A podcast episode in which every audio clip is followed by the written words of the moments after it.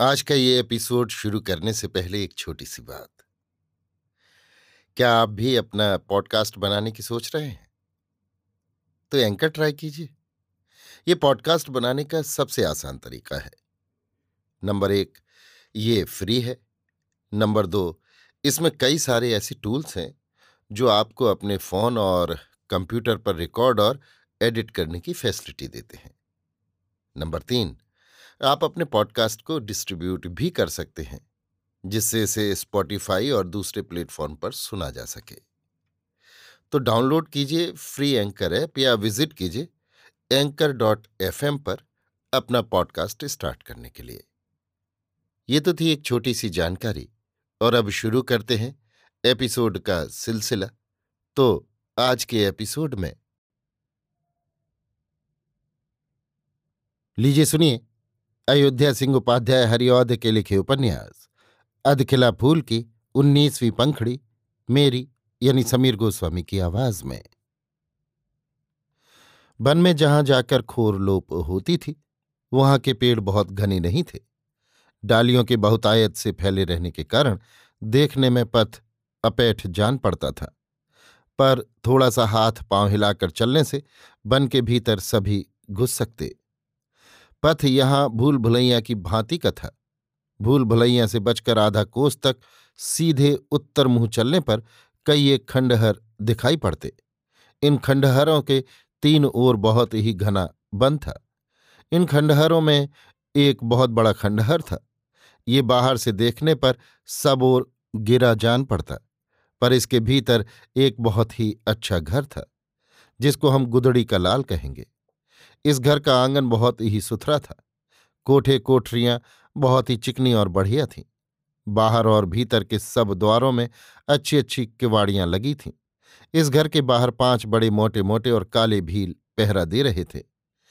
इसी घर की एक छोटी कोठरी में, जिसमें एक छोटा सा द्वार लगा है, देवहूति मन मारे चुपचाप एक चटाई पर बैठी है। पास ही एक बढ़िया चौकी पर कामनी मोहन बैठा है। दो घड़ी रात बीत गई है। एक पीतल की दीवट पर एक पीतल का चौकोर दिया जल रहा है। दिए में चारों ओर चार मोटी मोटी बत्तियाँ लगी हैं। कामनी मोहन ने देवहूति को चुप देख कर कहा, क्या तुम न मानोगी देवहूति? देवहूति, मैं न मानूँगी। तुम मेरा क्या करोगे? कामनी मोहन तुमको मेरी बात माननी पड़ेगी। मैं तुम्हारा सब कुछ कर सकता हूँ। क्या तुम इतना भी नहीं समझती हो? मैंने आज क्या किया? अब तुम्हारी ऐठ नहीं निबह सकती। इस घड़ी मैं जो चाहूँ करूँ, तुम्हारा किया कुछ नहीं हो सकता। पर रस में मैं विष नहीं घोलना चाहता। देवहूति क्या देवी देवते झूठे हैं? क्या परमेश्वर सो गया? क्या धर्म रसातल को चला गया? क्या बनदेवियाँ मर गईं, जो तुम ऐसा कहते हो? कभी तुमने किसी सती स्त्री का सत इस भांति बिगाड़ा है? कामनी मोहन, ऐसी बात न कहो, नहीं अभी अनर्थ होगा। कामनी मोहन। हाँ ऐसा। ये जीवट उस दिन कहाँ था? जिस दिन तू पहली बार मेरे हाथों पड़ी? उस दिन मुझको बातों में फांस कर तू निकल गई, पर अब वो दिन दूर गए। ऐसी झांझ मैंने बहुत देखी है। देवहूति, उस दिन मैं जो थी, आज भी वही हूँ। उस दिन जो तुम थे, आज भी वही हो। ना तुम उस दिन कुछ कर सके, ना आज कुछ कर सकोगे। उस दिन तुम्हारे हाथों से बचने के लिए मुझसे जो करते बन पड़ा मैंने किया। आज जो करते बनेगा फिर करूँगी। इस पर मुझको धर्म का बल है, देवताओं का भरोसा है, भगवान का सहारा है। फिर तुम मुझको क्या धमकाते हो? मुझको मरना होगा, मैं मरूँगी, पर तुम्हारी बात मानकर अपना धर्म न खोऊँगी। कामनी मोहन, देवहूति, मैं अपने जी को बहुत संभालता हूँ, तुम्हारी इन लगती बातों का ध्यान नहीं करता, पर इतना न बढ़ो। नहीं, अभी तुमको जान पड़ेगा मैं क्या कर सकता हूँ। देवहूति कामनी मोहन, तुम मेरा जी न जलाओ। देखो, मेरे पास ये बहुत ही कड़ा विष है। तुम मेरी ओर दो डग बढ़े नहीं और मैं इसको खाकर मरी नहीं। मुझ मरती का तुम क्या कर सकते हो? उस दिन जो मेरे पास विष होता, मैं तेरे सामने रंडियों का सा स्वांग न लाती। तुम्हारी उस दिन की चाल ही ने मुझको अपने पास विष रखना सिखला दिया है। कामनी मोहन, देवहूति का जीवट देखकर चक्कर में आ गया। उसके ऊपर कड़ाई करना अच्छा न समझकर बोला, देवहूति, तुम क्यों मरने के लिए इतना उतारू हो? क्या तुमको अपना जी प्यारा नहीं है? मरने में क्या रखा है? मरने वालों के लिए चारों ओर अंधेरा है। देवहूति, जो पाप करके मरते हैं, उन्हीं के लिए चारों ओर अंधेरा है। जो धर्म के लिए मरते हैं, उनके लिए सब ओर वो उजाला है, जिस पर सूरज की आँख भी नहीं ठहरती। मुझको धर्म प्यारा है, अपना जी प्यारा नहीं है। धर्म के लिए मैं जी को निछावर कर सकती हूँ। कामनी मोहन, देवहूति, तुम सब बातों में धर्म की दुहाई देती हो, पर क्या ये जानती हो धर्म किसे कहते? काया के कसने में धर्म नहीं है, खाने पीने सुख भोगने में धर्म है, जिससे जी का बहुत कुछ बोध होता है। देवहूति, तुम्हारे लिए यही धर्म होगा, पर मैं तो उसी को धर्म समझती हूँ, जिसको हमारे यहाँ की पोथियों ने धर्म बतलाया है। जिसको हमारे बड़े बूढ़े धर्म मानते आए हैं। तुम्हारा धर्म ऐसा है, तभी ना वो काम करते फिरते हो, जिसको चोर और डाकू भी नहीं कर सकते? कामनी मोहन, तुम्हारे फूल ऐसे होठों से इतनी कड़वी बातें अच्छी नहीं लगती देवहूति। अब मैं चोर और डाकू से भी बुरा ठहरा। देवहूति, तुम ही सोचो, चोर किसी का धन हर लेते हैं तो वो धन उसको फिर मिलता है। पर स्त्रियों का जो धन तुम हरते हो वो उसको फिर इस जन्म में कभी नहीं मिलता। डाकू बहुत करते हैं, किसी का जी लेते हैं। पर तुम स्त्रियों का धर्म लेते हो, जो जी से कहीं बढ़कर है। फिर क्या बुरा कहा? कामनी मोहन, जी की लगावट बुरी होती है। मैं कोई ऐसी बात नहीं कहना चाहता जिससे तुम्हारा जी दुखे। पर तुम जो भला बुरा मुँह में आता है, कह डालती हो। तुम्हारा जी भी किसी पर आया होता तो तुमको हमारी पीर होती। जिसको कांटा चुभा रहता है, वही पाँव संभाल संभाल कर रखता है। देवहूति, ये तुम कैसे जानते हो मुझको तुम्हारी पीर नहीं है? तुम बड़े बड़े पापों के करने में भी नहीं हिचकते। तुमने न जाने कितनी भोली भाली स्त्रियों का सत बिगाड़ा है, न जाने कितने घर में फूट का बीज बोया है, न जाने कितने भले मांसों को मिट्टी में मिलाया है। तो क्या ये सब करके तुम यों ही छूटोगे? नहीं, इन सब पापों के पलटे तुमको नरक में बड़ा दुख भोगना पड़ेगा। ये सब समझकर मैं तुमको पापों से बचाना चाहती हूँ। ऐसी बातें कहती हूँ, जिससे फिर तुम पाप करने की ओर पाव ना उठाओ। जो मुझको तुम्हारी पीर न होती, मैं ऐसी बात क्यों कहती? कामनी मोहन, नरक स्वर्ग कहीं कुछ नहीं है। परमेश्वर भी एक धोखे की टट्टी है। तुम्हारा ना मिलना ही मेरे लिए नरक है। तुम्हारे मिलने पर मैं इसी देह से स्वर्ग में पहुँच जाऊँगा। जिस घड़ी कामनी मोहन ने ये बातें कही उस घड़ी सब घरों के साथ देवहूति की चटाई, कामनी मोहन की चौकी, घर में और जो कुछ था, वे सब अचानक हिल उठे और चौथाई घड़ी तक हिलते रहे।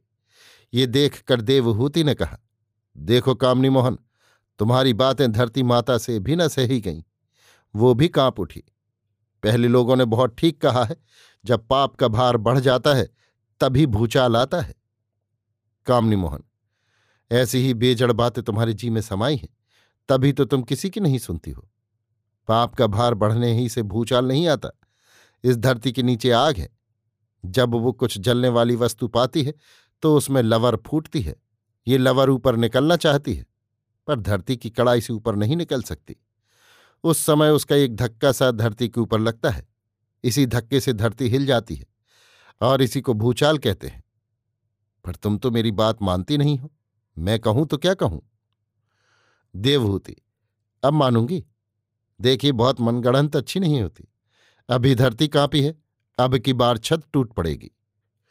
कामनी मोहन, भला हो, छत टूट पड़े। तुम्हारे संग मरने में भी सुख है। देवहूति, जो ऐसे ही मरना है तो किसी भले काम के लिए मरो। इस भांति मरकर पहुँचने में नरक में भी खलबली पड़ेगी। कामनी मोहन, अब इसी भांति मरूँगा। देवहूति नित्य के जलने से एक दिन किसी भांति मर जाना अच्छा है। देखो, मेरे पास लाखों की संपत्ति है, बीसों गाँव हैं, पचासों टहलवे हैं भांति भांति की फुलवारियाँ हैं रंग रंग की चिड़ियाँ हैं अच्छे अच्छे खिलौने हैं सजे सजाए हाथी हैं, पवन से बातें करने वाले घोड़े हैं, खिली चमेली सी घरनी है, सारे गाँव पर डांट है, पर मेरा जी इनमें से किसी में नहीं लगता। रात दिन सोते जागते तुम्हारी ही सूरत रहती है। घड़ी भर भी चैन नहीं पड़ता। फिर मैं इन सबको लेकर क्या करूँगा? मैं इन सबको तुम्हारे ऊपर निछावर करता हूँ। आप भी तुम पर निछावर होता हूँ। पर तुम मुझसे जी खोल कर मिलो। जो न मिलोगी देवहूति तो अब किसी भांत मरना ही अच्छा है। देवहूति, लाख करोड़ की संपत्ति क्या है? राज मिलने पर भी धर्म नहीं गवाया जा सकता। महाभारत में भीष्म की कथा पढ़ो। रामायण में जानकी माता को देखो। जहाँ की मिट्टी, पवन, पानी से ये लोग बने थे, वहीं की मिट्टी, पवन, पानी से मैं भी बनी हूँ। फिर तुम मुझको धन संपत्ति की लालच क्या दिखलाते हो? रहा मरना जीना, ये तुम्हारे हाथ नहीं। जब तुम्हारा दिन पूरा होगा, तुम आप मरोगे। इसके लिए मैं क्या कर सकती हूँ? कामनी मोहन, तुम्हारा जी बड़ा कठोर है देवहूति। मैंने ऐसी रूखी बातें कभी नहीं सुनी। पर जैसे हो मैं तुमको मनाऊँगा। तुम भी ये सोच लो। अब हठ छोड़ने ही में अच्छा है। यहाँ से तुम किसी भांति बाहर नहीं निकल सकती हो। न यहाँ कोई किसी भांति आ सकता है। सब भांति तुम मेरे हाथ में हो। कितने दिन तुम्हारी ये टेक रहेगी? हार कर तुमको मेरी होना ही पड़ेगा। पर आज तुम सारे दिन व्रत रही हो, अब तक भूखी हो। इस पर पहर भर पीछे, अभी तुमको चेत हुआ है। तुम्हारा जी झुंझलाया हुआ है। इससे कोई बात तुम्हारे मुँह से सीधी नहीं निकलती। लो, अभी इस घड़ी में जाता हूँ। ये पलंग बिछा हुआ है। तुम इस पर सो। कल मैं फिर मिलूँगा। पर मैं जो कहे जाता हूँ, उसको भली भांति सोचना। जिस घड़ी कामनी मोहन ने देवहूति से ये बातें कही, उसी समय उसको बन के भीतर फिर पहले की भांति मीठे गले से गीत होता सुनाई दिया। साथ ही तानपूरा भी वैसे ही मीठे सुर से बज रहा था। गीत ये था। गीत। मन की जहाँ चौकड़ी न आती सूरज की किरण जहाँ न जाती, है पौन जहाँ न समाती, घुसने जहाँ डीठ भी न पाती, वो ईश वहाँ भी है दिखाता, बिगड़ी सब है वही बनाता। देवहूति ने इस गीत को सुना, सुनकर बहुत सुखी हुई और गीत के पूरा होते ही कहा, सुना कामनी मोहन? कामनी मोहन? हाँ सुना क्यों नहीं? पर ये बन है, यहाँ ऐसी लीला बहुत हुआ करती है। चाहे तुम कुछ समझो पर इन बातों से तुम्हारा कुछ भला नहीं हो सकता। ये कहकर कामनी मोहन चट कोठरी के बाहर हुआ और बाहर आकर बन के भीलों से कहा, आज बन में रह रहकर ये गीत कैसा हो रहा है? भीलों ने कहा, बाबू, हम लोगों की समझ में कोई बात नहीं आती। अच्छा हम दो जन जाते हैं, खोज लगाते हैं। ये कहकर दो भील बन के भीतर घुस गए और विचार में डूबा हुआ कामनी मोहन घर के भीतर आया। अभी आप सुन रहे थे अयोध्या सिंह उपाध्याय हरिऔध के लिखे उपन्यास, अधखिला फूल की उन्नीसवीं पंखड़ी, मेरी यानी समीर गोस्वामी की आवाज़ में।